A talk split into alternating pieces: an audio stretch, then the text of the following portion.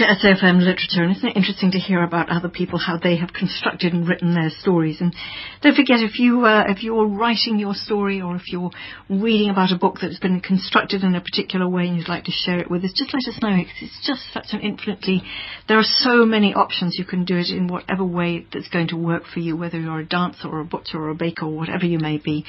Um, there's always another way of writing your story, and all stories are interesting. All stories are valid. I'm going to hear from, in a minute, we're going to be hearing another story. It's a whole collection of stories from a little village in uh, South Devon, a little village called, uh, what's the town really, called Brixham. We'll be hearing about that later on in a documentary called Seafood, Steam Trains and Smugglers. But right now we have ourselves a reader. It's our bookshelf item and our reader today is Rethabile Kolobe. And if you'd like to let us know what you're reading or writing, you're welcome. You can pop us a mail, books at safm.co.za or post it on our Facebook page, which is SAFM Liter- Literature. But right now we've got uh, Rethabile on the line. Hi, Rethabile. Good afternoon. How are you? I'm terribly well. How are you? I'm well, thank good, for asking. Good, good, Rethabile, are you a big reader? I, I am. I try as Hmm. often as I can. I'm a student, so I think it's very important to read up as much as I can. So I do try and grab a book every now and then Yeah. just to read, yes. A student of what? I'm studying towards my BA in law at the University of Northwest. You. Well, you've got plenty to read there. Plenty to keep do, you busy. I do. Do you find yourself? I mean, the law can be, the law can be fascinating. Can also be terribly dry. Do you? Do you? forgive me for saying that. Maybe it's an assumption. I, you know what? That's very true.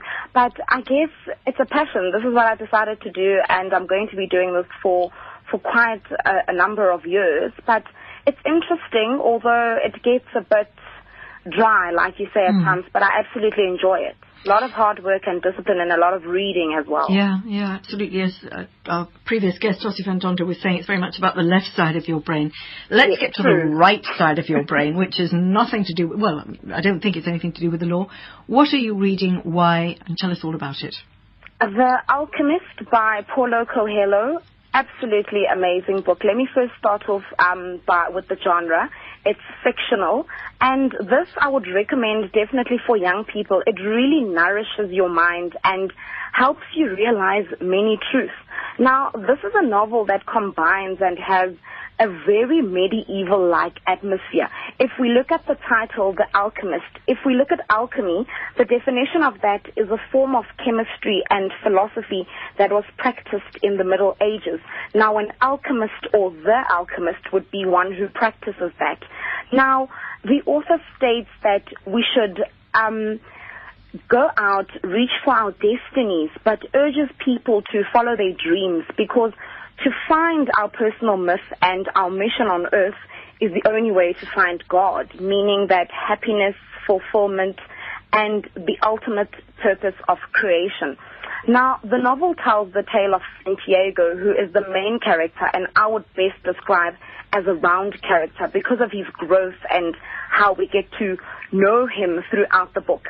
Now, this is a boy who has a dream and the courage to follow it.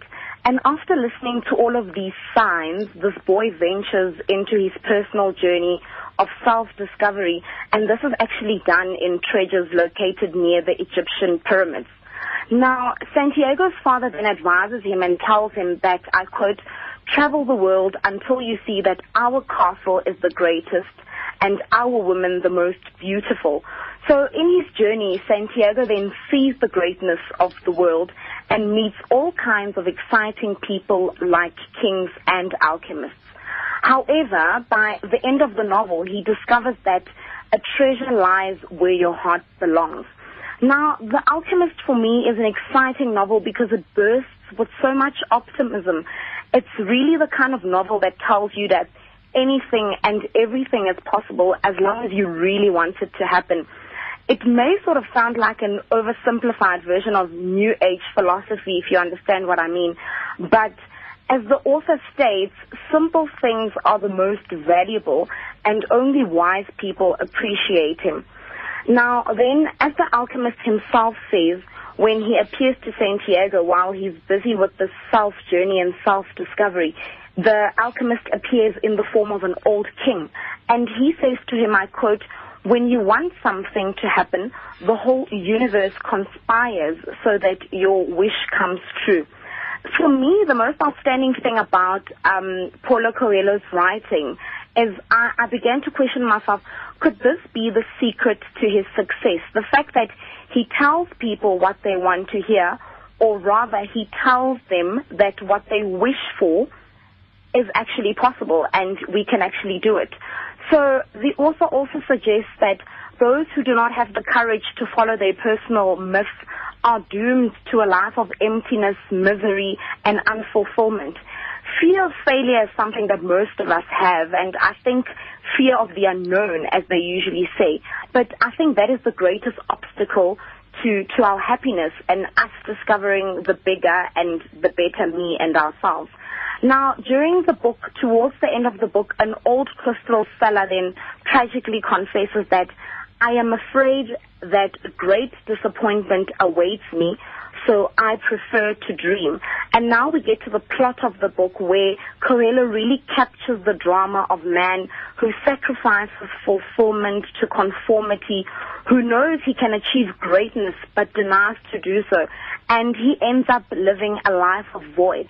And with all that, we get a sense of symbolism, which is, which can be related or can be said that this is God's language. Another symbol that we come across here is a symbol of love where Santiago actually finds his soulmate and the secret of wisdom in the wilderness of the desert.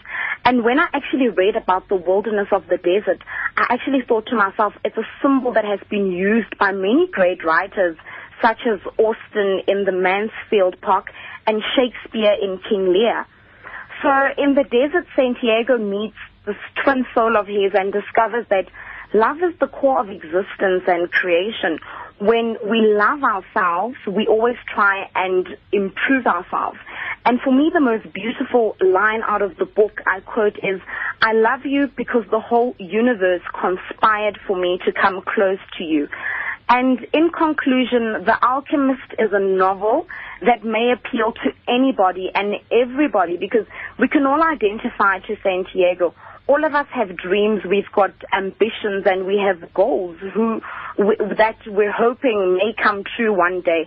The novel skillfully combines, for me, wisdom, philosophy, and the simplicity and meaning of language, which makes it readable and accounts for its best-selling status. And on a scale of one to five, I definitely give it a four and a half out of five. wow, Rethabile, I can, I mean, that, that's really a very impressive review you've given there. We were talking about the art of book reviewing earlier, and it feels like you've read that book with your whole head. Um, you've, you've really concentrated on it. I'm just thinking, if somebody were less of a thorough reader, would they get all that? I mean, might they just read it and think, oh, that's a good story? Or would they get the symbolism? That's that's that's the problem. Is that I think you need to read it with your whole head in it and understand that you're not just reading a story. A message. The author is trying to get a message across here, and he's trying to tell you that listen. Dream, go out there, follow your destiny. But there's a lot of symbolism that comes in, and if you don't catch that, you you're sort of going to miss the the plot of the story. And like I said, um, the symbolism with the wilderness for me, I, I picked it up from Shakespeare's King Lear. So it's definitely, you got to be rounded and, and very much into it while you're reading it. Yeah, on so many different levels. I suppose the more you know, the more it opens up. Um, this is not normal, but I'm going to share a title with you simply because it's been sitting on my desk for a long time. Please it's also do. by Paulo Coelho and it's called Adultery. The subtitle is Sometimes You Have to Lose Yourself to Discover Who You Are. So, mm. Rethabile, maybe get hold of that one and see. I haven't read it yet, but I plan to. And maybe once you've read it and I've read it, we can share thoughts. Definitely, not a problem. I'll do so.